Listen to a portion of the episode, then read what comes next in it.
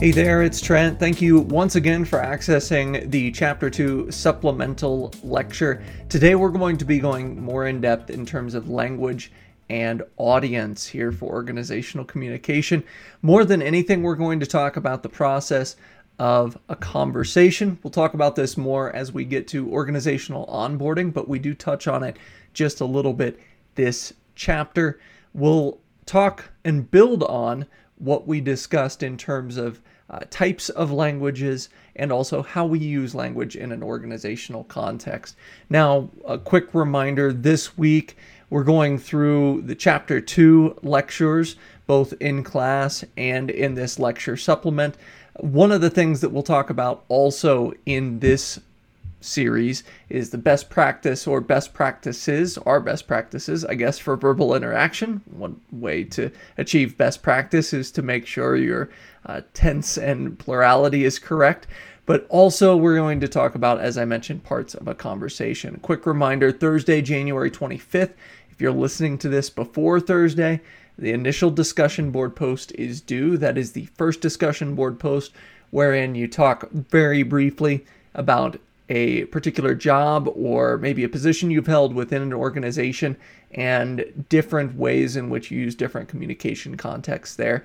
And then Sunday, January 28th, the discussion board response, the response is worth five points, and topic check number two are both due. Now, to this point, many of you have already taken your topic check number one, so you have an idea as to the layout and kind of how that's structured. But those are the two assignments that are due this week. A quick reminder for next week as well. So, next week, meaning the January 30th class period, that's when our first quiz will take place. The quiz study guide is on D2L, so you can access that either under the quizzes tab or under the content tab for this week. But just remember, quiz number one is in class January 30th. It is worth 40 points. So just make sure you access the study guide. The study guide has everything you'll need to know for the quiz. Quick refresher on what we'll talk about this week in class. We talked about three types of messages primary, secondary, and auxiliary. We also talked about the rules of language. So we have rules that basically dictate the order of words in a sentence, but also rules that dictate their meaning. And we talked about how various corporations, we use Starbucks as one example, have rules for how language is used within their organization to kind of craft the meaning that they desire when they're talking to external stakeholders or, as we know them to be, customers. And then we also talked about alternate meanings of language. So things like slang, jargon, doublespeak, euphemism anything that replaces untoward words, perhaps. And we also talked about the fact that for each word, there's a denotative meaning, which is the dictionary definition, and a connotative meaning, which is the definition more or less that we get based on our feeling of things. So when we say someone has died, that's got a negative connotative meaning, and so we use euphemisms such as passing away to kind of soften the blow a little bit. All right, that leads us into this lecture supplement. And I wanted to talk very briefly about parts of a message. So these are parts of a message, whether you're talking with a friend, whether you're talking with a coworker, whether you're talking in an organizational context or not. It's probably something you've also talked about if you've ever taken a speech class. But three parts of a message we have the attention statement and introduction that captures the attention of your audience. The idea there is to build rapport, define the topic of a message even in a person to person conversation, this could be something as simple as, hey, what's up? Just getting their attention. Now, if you're crafting a speech or if you're heading up a meeting, you probably want to think through your attention statement and introduction maybe a little bit better than that. Your body of your message, that is what your message is, basically. That's the main points of your message. And we'll talk about it in terms of the stages of conversation as well, uh, kind of just ticking off the bullet points. Here's what we need to talk about. And again, if you're just talking with a friend, hey, what's going on today? Hey, do you mind if I ask you? I have this favor I need done. That's your main point. And then your conclusion is something that's going to bring closure to the body. And if you're trying a persuasive speech or something like that, you want to leave your audience with some sort of an action item. This is also the case if you're communicating via email as well. Best case scenario for supervisors is that they're giving out action items at the conclusion of an email. So they'll tell you, hey, here's what's going on. This is what it means to you, and this is what now I need you to do as a result of this message. So, three parts of a message here attention statement and introduction, body and conclusion, and residual message. This is the case for all types of verbal communication, but it also goes beyond verbal communication to the likes of email and even sometimes in terms of text messages. But I did want to talk about best practices for verbal communication. So, just going to run through these really quickly. If specific terms are needed, define them as necessary. So, what I mean by specific terms, these are kind of your inside baseball terms. You might be very familiar with a term if you work inside an organization. I'll give you an example. I don't know the last thing about cars, couldn't tell you one thing about the car. When the mechanic starts to tell me what's wrong with the car and starts to use words that I don't quite understand, they have to try and define that as much as possible. So if you're using specific terms, industry specific terms, make sure you define these things as much as possible. I know when I worked in the finance industry, we had a lot of specific terms there regarding uh, rate of return and all of that. We would have to define those every time we mentioned those to a potential customer.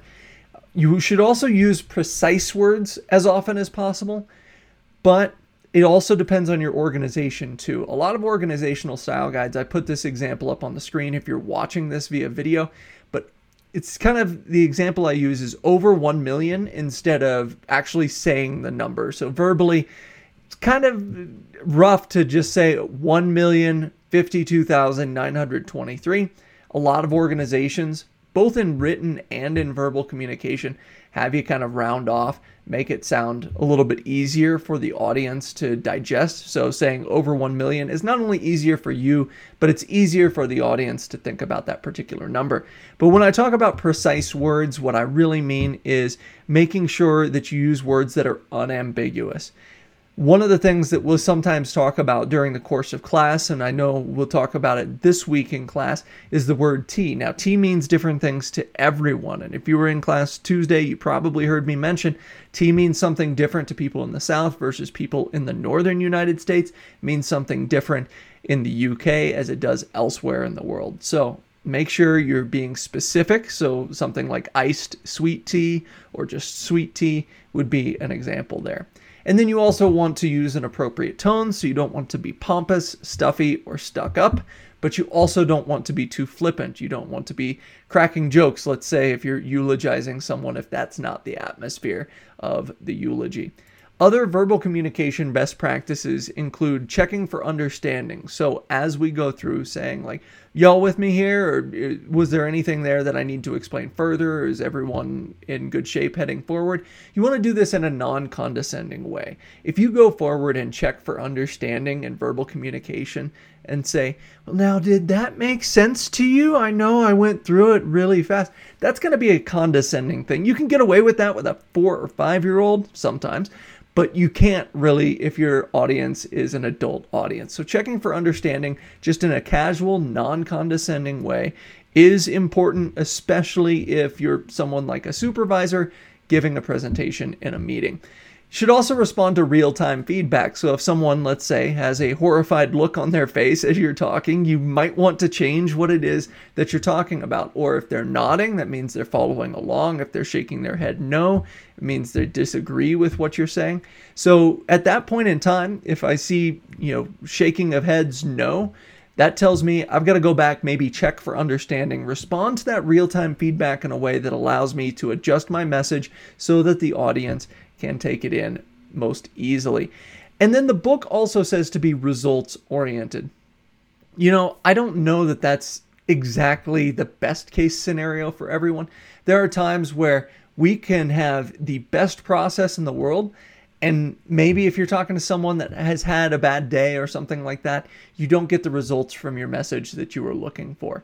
But I think the process is the main thing to focus on here. And what I mean by the process is your preparation when you go to speak, your thought process as you go to speak, even your internal monologue has to do with your process there. So your process really is the most important thing. Because also if your results don't show up there, you can change your process for the next time. But I don't believe in being results oriented. Sometimes you can get a thought across and just have the worst process possible. That's not a good thing.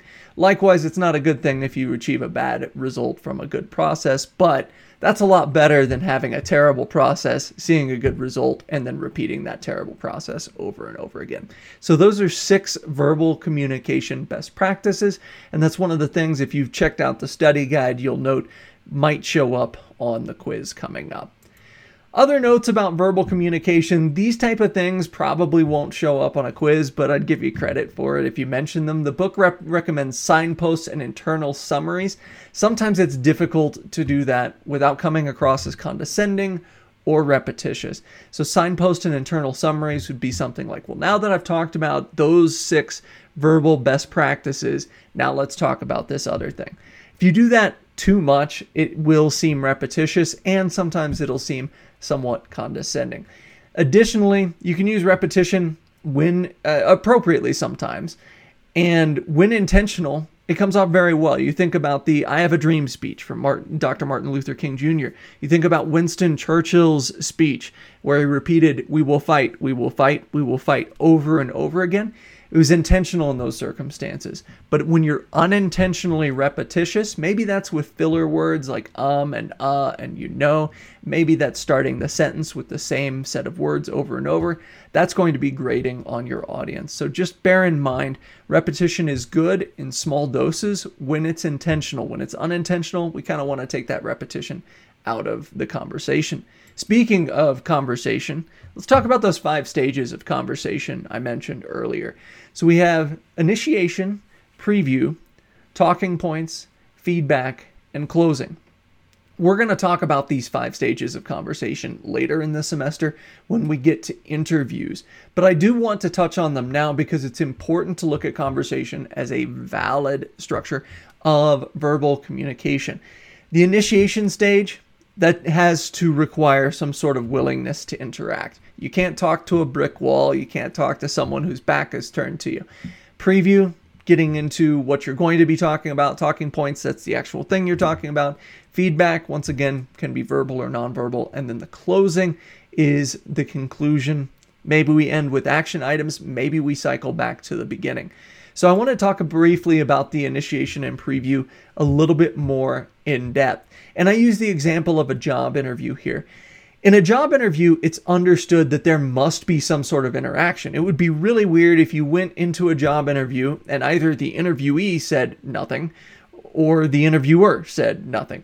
There is an expectation within a job interview that there must be interaction. The same thing goes with a lot of our social experiences. For example, a first date, there is an expectation there of some sort of interaction. Now, if the date doesn't go well, if the interview doesn't go well, maybe that expectation of interaction declines, but going into it, you expect to interact.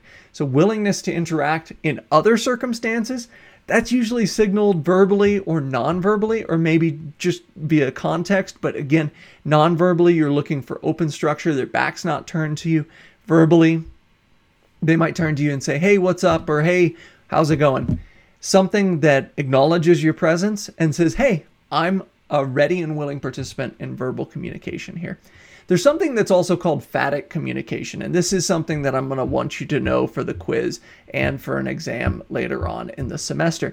But this is basically small talk.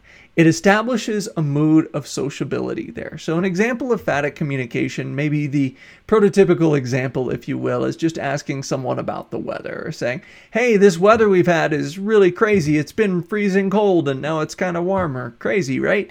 and you just kind of grease the skids. You get that communication going. In some circumstances, people aren't that good at small talk. They don't like to talk about themselves. They don't really have any ready go to phrases or statements that they use. But in an organizational context, phatic communication is very important just to make sure that everyone is personable and everyone is on relatively good terms. If you've ever been around someone within an organization or not that's not very good at small talk, your first impression of them typically is going to be that of someone who just doesn't want to talk or converse. That's not a good impression and that's not an impression we want to leave others with. So being good at small talk is very important within an organizational context. And a seg is a transition from one subject or stage of conversation to another. So we would seg, for example, from our small talk to preview and then on to talking points. Sometimes people call this a segue. Technically, a Segway is really just that mobility device. It's not a seg, which is that jump in conversation from one thing to another. So as we seg into talking about talking points there, addressing talking points can be explicit or implicit. Implicit we're looking at once again euphemisms, double speak, etc. But generally, in a meeting context, in a one to one conversation context, the talking points are going to be laid out there fairly clearly. The feedback stage of things allows for statement and restatement if necessary. So, a lot of people will ask a question of clarification at this point as well, but sometimes it could be something like, okay, so you said our sales are down and you want me to sell more. Is that correct? That would be a question of clarification there. And then the close of verbal communication might be verbal or nonverbal, or the close may loop back. The pre really the preview through the feedback steps could be repeating. So if you're having coffee with a friend, you're there for three hours and you're talking about multiple subjects, you're going to repeat the preview through feedback a lot as you change subjects, as you jump around talking about different things, different facets of your life.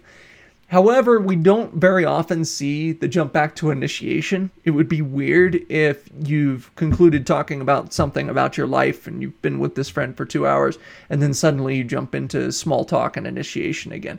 Likewise, it's not very often we conclude a conversation and then jump back into it, but sometimes this does happen. You've had people, or you might know know people that maybe have that separation anxiety there. They'll say goodbye and then, oh, and one more thing jumping right back to that preview step of the conversation. Generally speaking, we don't just go through all of these five stages and call it good. We're going to loop through stages two through four quite a bit during the course of a normal conversation, or as I mentioned up on the screen, in the course of a job interview. All right, that's it for this supplemental lecture. Quick preview on quiz number one for you. I mentioned it earlier in the recording, but this quiz is worth 40 points. It's going to have a combination of questions. You got matching, you got multiple choice, true, false, and fill in the blank or short answer. Now, I'm not going to ask you to write an essay for me or anything like that, but I will give ample space for you to write those short answer questions, so just so you can explain your thought process if you deem it necessary to do so. The matching part, you'll notice if you have the study guide pulled up or if you've checked out the study guide on D2L, there's a set of terms at the top that I want you to know. There's about uh, maybe 20 terms, a little bit more than usual for the first quiz of the semester, just because we're kind of getting our feet underneath us. The matching questions are specific for those terms. So I might give you a term, I'm going to have a separate sheet where it's going to have the definition, and you're just trying to match the definition to the term. Most of these you can do by context clues alone. I've had people tell me, you know, that didn't even study for a quiz and still get 60% on the matching just because of the context clues there. The quiz in class usually going to take about 15 to 20 minutes. I'm going to try and give you about 20 minutes to finish it up. It's closed note, closed book, unlike the weekly topic checks are concerned, and it's curved to the second highest score without extra credit. So there is extra credit opportunities on every quiz and every exam that I do. I will curve it when it is all said and done to the second highest score without extra credit. So if the best person in the class doesn't miss any questions, but the second best person in the class misses one question, then I'm going to curve it to, let's say, a 38 out of 40 instead of a 40 out of 40. So it's not the top highest score, and it's a big possibility if you get the extra credit questions correct that you might have a lot of people in the class scoring over 100%. And oftentimes, quizzes and exams are great opportunities to make up points if you happen to miss them from missing a topic check or something else in that regard. All right, that's it. That's all I've got. One more thing. I just cycled back to the preview statement after the conclusion. I did it myself. One more thing I nearly forgot. If you are going to miss class on the 30th and you know it ahead of time, get a hold of me so we can make accommodations and get you set up at the testing center to take that quiz. All right, now I promise I'm really done. Thank you so much for checking this out, and we'll see you next week.